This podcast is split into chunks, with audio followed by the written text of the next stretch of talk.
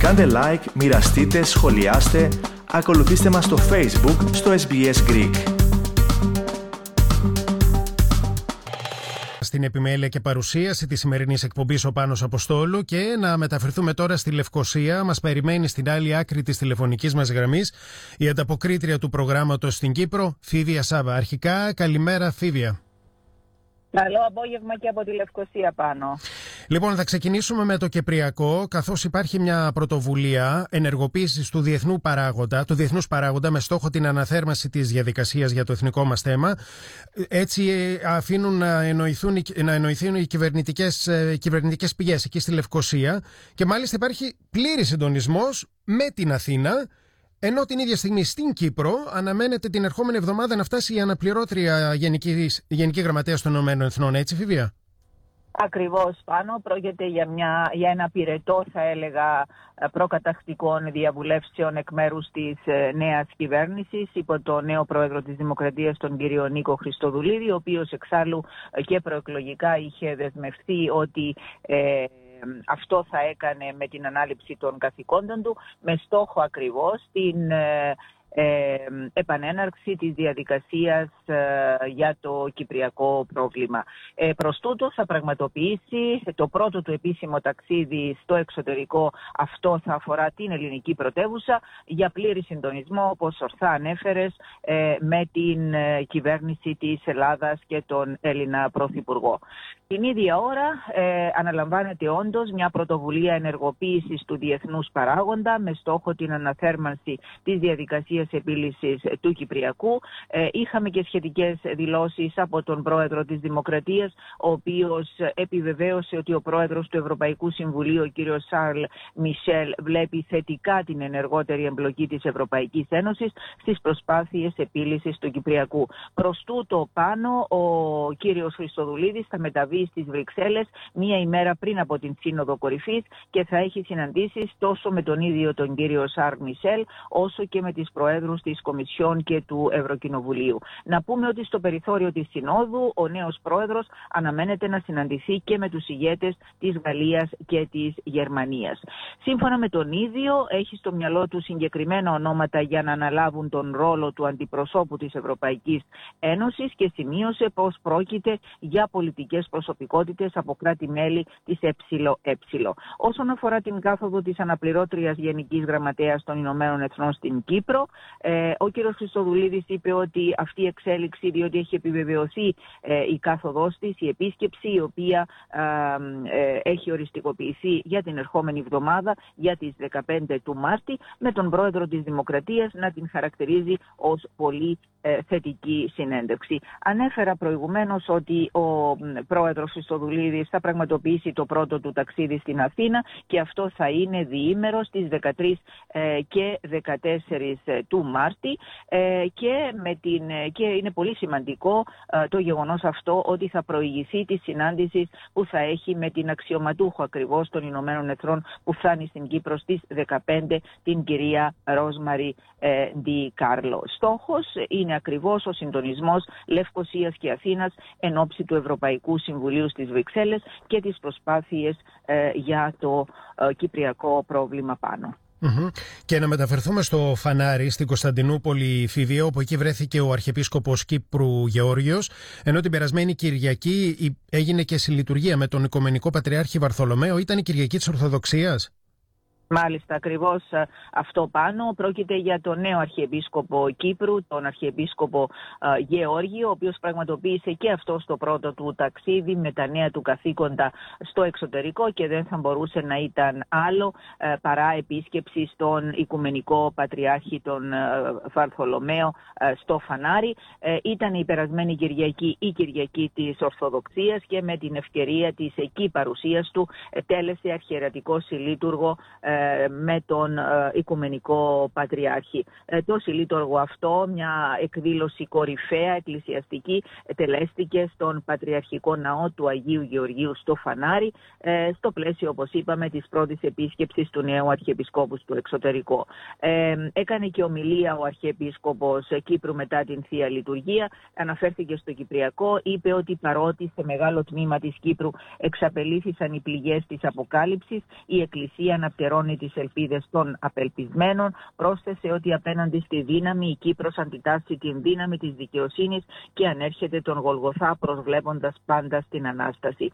Αναφορικά με τα εκκλησιαστικά ζητήματα, ο Αρχιεπίσκοπος Γεώργιος απίφθινε έκκληση να πάυσουν τα σχίσματα στην Ορθόδοξη Εκκλησία και σημείωσε ότι είναι χρέος των ιεραρχών να κρατήσουν ενωμένη την Ορθοδοξία. Να πούμε πάνω ότι στο Συλλήτουργο παρέστηκε ο Υπουργός Εξωτερικών της Ελλάδας, ο κύριος Νίκος Δένδιας, ο οποίος βρισκόταν τις μέρες εκείνες στο Φανάρι, ενώ στις δικές του δηλώσεις ο Οικουμενικός Πατριάρχης Βαρθολομίος εξήρε την προσωπικότητα του νέου Αρχιεπισκόπου προς όφελος του χριστεπώνυμου πληρώματος της Εκκλησίας της Κύπρου, αλλά και γενικότερα ε, ολόκληρης της Ορθοδοξίας. Πίσω στην πρωτεύουσά σας, στην Λευκοσία, Φίβια, καθώς ανέλαβαν τα καθήκοντά τους οι νέοι υπουργοί και μάλιστα με οδηγίες του Προέδρου να θέσουν σύντομα τις νέες τους προτεραιότητες. Ακριβώς πάνω. Ε, είναι οι υπουργοί οι οποίοι ε, ανέλαβαν τα καθήκοντά τους μόλις την περασμένη εβδομάδα, σήκωσαν ψηλά τα μανίκια σύμφωνα με οδηγίες ε, και του Προέδρου Χριστοδουλίδη ε, και μάλιστα καλούνται μέχρι το τέλος του μήνα να καταθέσουν ενώπιον του Προέδρου τις προτεραιότητες και τους στόχους των Υπουργείων τους, στόχοι οι οποίοι θα αξιολογούνται όπως είπε ο Πρόεδρος της Δημοκρατίας κατά τακτά χρονικά διαστήματα. Στο πλαίσιο αυτής της, του πυρετού των της, ε, της νέας δουλειάς που ανέλαβαν οι νέοι υπουργοί. Ήδη η νέα Υπουργός Υγείας, η κυρία Πόπη Κανάρη, επισκέφθηκε τις υπηρεσίες υγείας της Κύπρου και δήλωσε ότι εάν καταρρεύσει το γενικό σύστημα υγείας θα καταρρεύσει και η κυπριακή οικονομία. Ε, είπε ότι παραχωρήθηκαν μεγάλα οικονομικά κίνητρα στους γιατρούς και αφέθηκαν πίσω η ποιότητα και η εσωτερική έλεγχη του συστήματος υγείας. Ε, τόνισε επίσης ότι υπήρξε μια εκμετάλλευση του θεσμού και υπέδειξε ότι γίνονται σκέψεις για μείωση του αριθμού των ασθενών που δικαιούται ε, να έχει εγγεγραμμένους ο κάθε ε, προσωπικός γιατρός. Αναφέρθηκε και στα προβλήματα που αντιμετωπίζουν σήμερα τα τμήματα ατυχημάτων και επιγόντων περιστατικών και είπε ότι επιβάλλεται να γίνουν οι απαραίτητες ενέργειες ώστε να μην ε, παραπέμπονται στο δημόσιο μόνο τα δύσκολα περιστατικά. Να πούμε ότι ε, Μανίκιας σήκωσε και ο νέος Υπουργός Ενέργειας, ο κ. Γιώργος Παπαναστασίου, ο οποίος χθες βρέθηκε για πρώτη φορά ενώπιον της Επιτροπής Ενέργειας, Εμπορίου και Βιομηχανίας της Βουλής ε, για να πει ότι η προτεραιότητα της νέας κυβέρνησης είναι η μείωση της τιμής του ηλεκτρικού ε, ρεύματος, ε, πρόκληση που αποτελεί όπως είπε για τον ίδιο και προσωπικό στίχημα ώστε οι καταναλωτές να μην ανοίγουν τους λογαριασμούς και να παθαίνουν ένα μικρό ηλεκτροσόκ. Ο κύριος Παπαναστασίου, ο νέος Υπουργός Ενέργειας, ανέφερε πως δεν μπορεί ακόμα να υποσχεθεί συγκεκριμένα χρονοδιαγράμματα και ζήτησε ε, πίστοση χρόνου ώστε να μελετηθούν οι κατάλληλες λύσεις.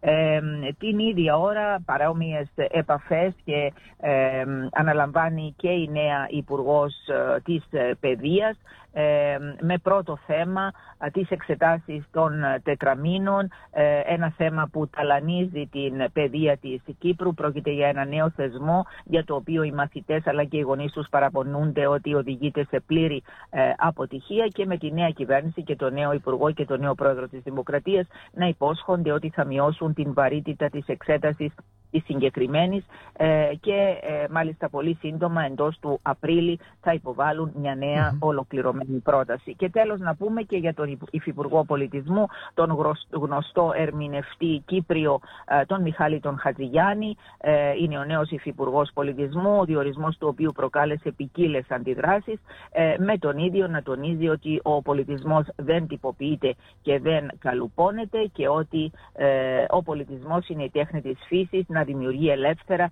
και η δυνότητα του ανθρώπου στην ευτυχία και προς τούτο είπε και εγώ ε, θα εργαστώ σκληρά. Και θα ήθελα να τελειώσουμε σήμερα, Φίβια, με την τραγωδία στα Τέμπη, καθώς ο Κυπριακός λαός τρινεί για τρεις ε, Κύπριους που έχασαν τη ζωή τους στην φοβερή σύγκρουση των Τεμπών, έτσι. Μάλιστα, ακριβώς ε, πάνω ε, τρία νέα παιδιά ε, Κύπροι, οι οποίοι περιλαμβάνονται στον μακρύ μαύρο κατάλογο των θυμάτων της πρωτοφανούς τραγωδίας των Τεμπών. Το νέο θύμα είναι μια νέα επίσης κοπέλα με το όνομα Δήμητρα Καπετάνιου, η οποία είναι κυπριακής καταγωγής, περιλαμβάνεται στον μακρύ κατάλογο των θυμάτων και είναι μόλις 24, ήταν μόλις 24 χρόνων. Το όνομα της είναι Δήμητρα καπετάνιου βρισκόταν στο πρώτο βαγόνι του τρένου και περιλαμβανόταν στους αγνοούμενους της τραγωδίας. Η σωρός της ταυτοποιήθηκε και αυτής με την μέθοδο του DNA και να πούμε ότι είναι το τρίτο αυτό θύμα.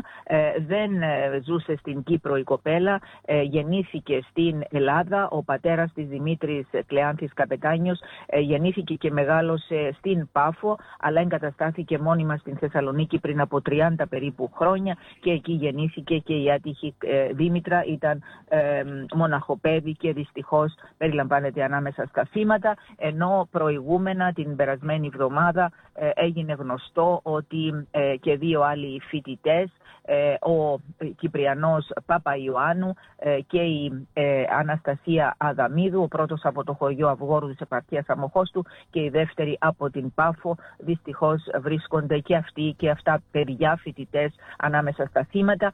Έγιναν ήδη οι κηδείες τους μέσα σε πρωτοφανές πένθος πάνω, μακριά από τα φώτα της δημοσιότητας, σύμφωνα με, τις, ε, ε, με την παράκληση των οικογενειών τους, ε, αλλά αντιλαμβάνεστε κάτω από ποιες συνθήκες και η Κύπρος παρακολουθεί όλη αυτή την κατάσταση, θρηνώντας και τα δικά της παιδιά, αλλά και το σύνολο των παιδιών που χάθηκαν με τόσο άδικο τρόπο την περασμένη εβδομάδα στα Τέμπη. Και με αυτές σου τις επισημάνσεις ολοκληρώνουμε εδώ την επικοινωνία μας Φίβια. Την ανανεώνουμε για την επόμενη Τετάρτη. Καλή σου ημέρα. Καλή συνέχεια πάνω. Γεια σας. Θέλετε να ακούσετε περισσότερες ιστορίες σαν και αυτήν; Ακούστε στο Apple Podcast, στο Google Podcast, στο Spotify ή οπουδήποτε ακούτε podcast.